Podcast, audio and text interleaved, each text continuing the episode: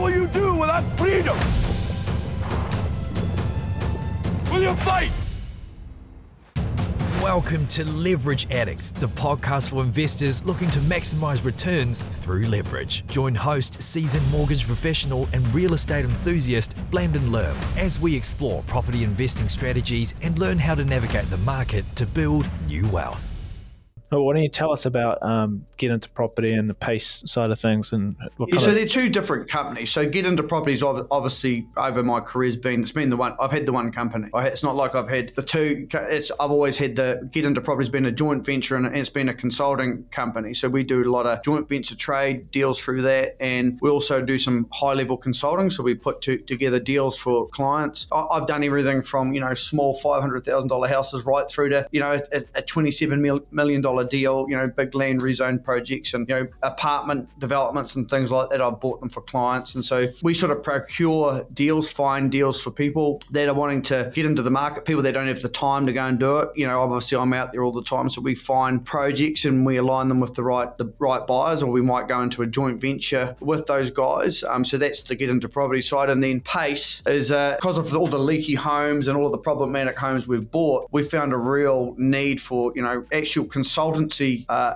a consultancy company that can actually resolve these issues, that actually know how to do the deals. Like there's a lot of consult companies out there that don't actually do the deals. It's all theory based. And so we set up that company to actually go and rectify, you know, the problem uh, the problematic issues with homes across Auckland because there's literally thousands of them. Leaky homes, houses, you know, minor dwellings with no CCC, you know, um, homes that have had illegal building works that need rectified, you know, all these types of um, homes. We've, you know, so we've started a, a company to go and do that because we were already doing it anyway. And so we, we were just like, when there's no one decent doing this, you know, like builders are, there's a lot of builders out there that are great builders and great at construction, but they don't know that that paperwork side with council and all the things that need to go through to actually rectify these issues. And that's where we can bridge the gap. Then we've got the construction arm alongside that that does, you know, and so we set up that for two reasons was to solve issues in the market, but also to have our own construction and consultancy arm for our own project. And so it was like a two tiered thing. It just made sense to go and do that. So that's why, so that they both sort of uh, aligned together but they are quite different in, in what they do. Yeah, I'm looking forward to if we get a chance to do a deal together. That'd be cool. So, what are you following for industry trends and market developments? Like, tell me, do you watch videos? You're reading stuff? No. To be honest, I don't do any of that. Yeah, just talking to agents on, just, on the I'm out in the market doing it. I don't listen to property podcasts. I don't listen to any of that crap because everyone's got their own perspective. I just go and do their deals. You know, like there's plenty of you know property coaching guys and stuff out there that are doing their thing, but I mean, it's not relevant unless you're in my market. You know, there's broad information. I don't need to hear the broad information anymore. You know, you go and study the market, you buy something undervalued, the finance things. I kind of know that because I'm living and breathing it every day. So to be honest, it's pretty simple. See, here's the thing: like if someone's built a portfolio 20 years ago, that is no longer relevant to today. Even five years ago. Even five years ago, even when I started in 2009, you know, we were buying houses in South Auckland for 200,000, 250,000. We were spending 50,000, and you know, I was selling them to guys for like 350, and they were like 10 or 12 percent gross yields at that time. Yeah, your return on equity is like 100, 200% some of those deals. Yeah, I could have just refinanced all of those houses and held them all if I had actually had that mindset at that point in time. So people that have built a portfolio in that phase of the market, that's not relevant today. You're dealing with a completely different beast. So how do you build a portfolio today? Well, the financing side's so much different. Oh, it's just so much more complicated. Financing property investments, whether it's for hold or trade, complexity and the difficulty has just gone up and up and up in the last two, or three decades from what I've seen. And certainly the caution of vendors for any creativity in deals has definitely been wound back. And by what creativity, I mean around long settlements or early access or any vendor finance side of things has definitely harder to get from the vendor from what I've been reading and experiencing. Why don't you tell us a little bit about financing your your deals at the moment, um, the ones that maybe you're not doing in the JV side of things, or do you just only do deals with cash, your own or other people's cash, if that's what you need? Well, that's what I've been doing from a trading point of view. I haven't personally traded anything in my with my own personal funding for quite some time now. I made the decision to do that because I wanted to. Well, you, I wanted you, to you've use been my, putting that money into buy and hold properties, really. Yeah, so I, I wanted to put that any of the extra money that I had into buying my own hold properties, and then also develop developing those further down the track. And obviously, we bought a lifestyle block, and you sort of you got to live a bit too. Got to reward the family for the hard work and the time that you. Yeah. Well, I think I mean, like I don't know about you, man, but I, like I I don't, I don't have like a number of like for me going and telling someone that I own 25 houses or 30 houses or whatever the number is that's not honestly important to me because it's it's not relevant. That might be relevant to someone. So everyone's situation is different different and so the comparison game is so important that you've just got to understand what your objectives are. I think I, you know, I said this in an Instagram video I think I did yesterday. It's just so cl- important to understand what is your objective that you're trying to achieve. And because and because that's your object. So if someone someone else wants to own 30 houses in the provinces or 27 houses or 17 or whatever the number is, that's relevant to them because that's what their strategy is for what they're trying to achieve with their life. Well, someone else's thing might be they might just want to buy, buy you know, a couple of houses, you know, you know to subsidise their. It's like my book, man. Three properties is all it, all it takes. Yeah, exactly. So it, some people might just want to buy three properties and to subsidise their retirement. Like they might not want to retire at 45, you know, or, or have freedom of choice.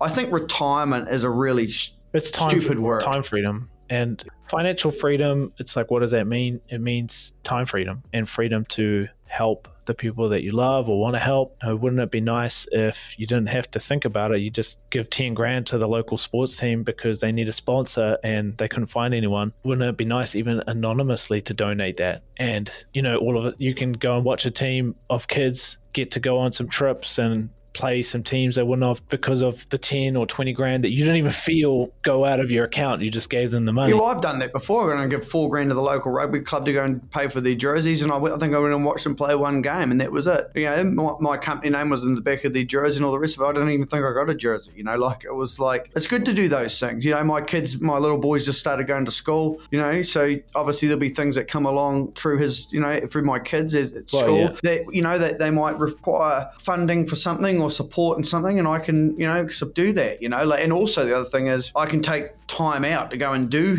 things if they require my physical time, um, where a lot of parents you know, they can't, unfortunately, because they're stuck in a job. But with the right mindset and a little bit of hard work, it doesn't take long to get into a position where you do get the ability to spend your time in your own way. No, it's only a handful of years. I, I mean, a lot can happen in five years. It's not five years is nothing. So you've got this property portfolio that's that's your buy and hold portfolio. My understanding is you you had a lot more properties spread around the place, and some of them weren't. They don't have much future potential. Yeah, we had our peak. We had thirteen properties. Five of those were in Invercargill, but you know, um, we we sold a lot of the stuff down that had no development potential. And um, you know, in hindsight, if I would I have sold those houses, I probably should never have sold them. Did you pay tax on the ones you'd held for ages? I paid tax because I was tainted because I'm a trader. So I, you know, but regardless of the tax, that's okay. I mean, it's more like those houses in Invercargill. You know, they went up to like 400, 450,000, say, and I, I, think I, when I sold them, they were 250. But that money went to other things. I'm went sure. other things, and we, you know, we've travelled extensively and we've done a whole range of different things. And I, I mean, I haven't had a job.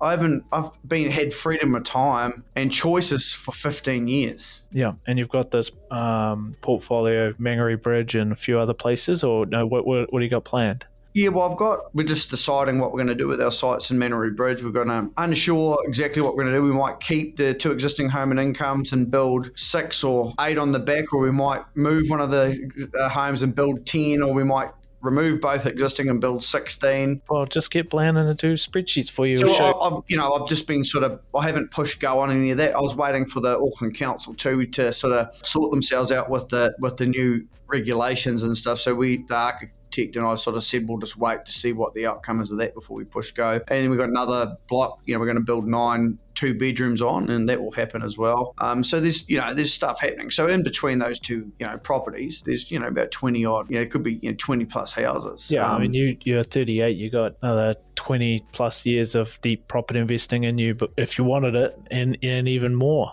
Um, Yeah, I, I think if I, you know, go and accumulate another couple of sites like that, and you can build, say, ten on each side. I mean, geez, how much do you need? It's, like- you're running into that uh, that that mindset again of how much is enough and getting closer every day. But my, my thinking has definitely changed more towards that part, that wealth creation, holding aspect more now. I think I value my time more now that I've got little kids and man, they just grow up so fast, you know, and I, I just want the next few years to, I want to be there with them and spending time with them. That's what success in property investing is all about. Is firstly you've got yourself into a position where you can decide to do what you want. A lot of people don't have that. And now you've got the greatest challenge of all is you can do whatever you want. And so you've got what are your options? There are so many. oh, there's no limit. and, and and a lot of those ability that ability to choose is because you have the passive income, you have the skills to be able to do deals. But if you lost everything, I don't think it'd be very long until you had a million bucks again. Uh, Certainly, if you started from zero today and I said you needed to have a million in cash in 12 months' time, you'd be able to do it because of the skills that you've got, the got mentality. and the mentality, yeah. And you know, certainly I remember you mentioning Rich Dad Poor Dad as a book that helped set you on a pathway. And okay, well, what is the key message from the book is around mindset and a, and a shift of mindset. A lot of the examples in there are made up, but Well, it's a story. story, yeah. And it's a story that gives perspective. It's like the traditional nine to five. Well, it's effectively a, s- you know, It's parables almost. Well, it's a bit of a scam, really, what the mainstream society is doing. I mean, people think, yeah, we need medical people, we need, you know, professional people, lawyers, accountants, things like that. But, you know, there's a bulk of the stuff that t- gets taught in the traditional education system that's a complete waste of time. And unfortunately, you know, financial acumen is not taught from a young age. You look at how we're starting kids off at school. I mean, we're sending kids to school, then we're sending them, you know, to university, and they're going into debt at the beginning of their career Without financial acumen. without any financial, you know, they're not getting told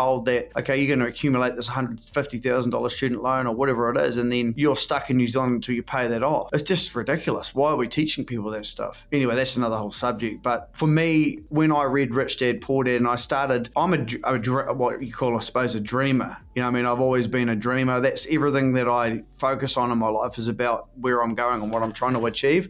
I've never really got caught up in what I do. I've always gone, well, if I spend time on that particular thing, like property, for example, is it going to reward me for my time spent? And, uh, and the answer was yes. You know, if I go and do another business, is my time spent in that going to help me achieve my goal? So everything is all about the dreams and the goals and the objectives that I'm trying to achieve. It's not about what I do. People go and say things like, oh, you know, I really love what I do, and, and like uh, in regards to their job. And I say, well, if you if the, your job stopped paying you, would you still turn up? And the and they say no. I so you don't love your job. You love the money that your job pays you. And hanging out. You know, you can have fun with the people you're with and helping the clients that you help, but you need to make money too. You, you you need to make money, and, and so if you're in, a, in, a, in an employment situation, you can never make more money than your employer. So you know, you know, unless you go into investing and stuff on the side, and you, you you've got people that are in your corner that are going to guide you and you know give you that advice. Like your job is just going to pay the bills.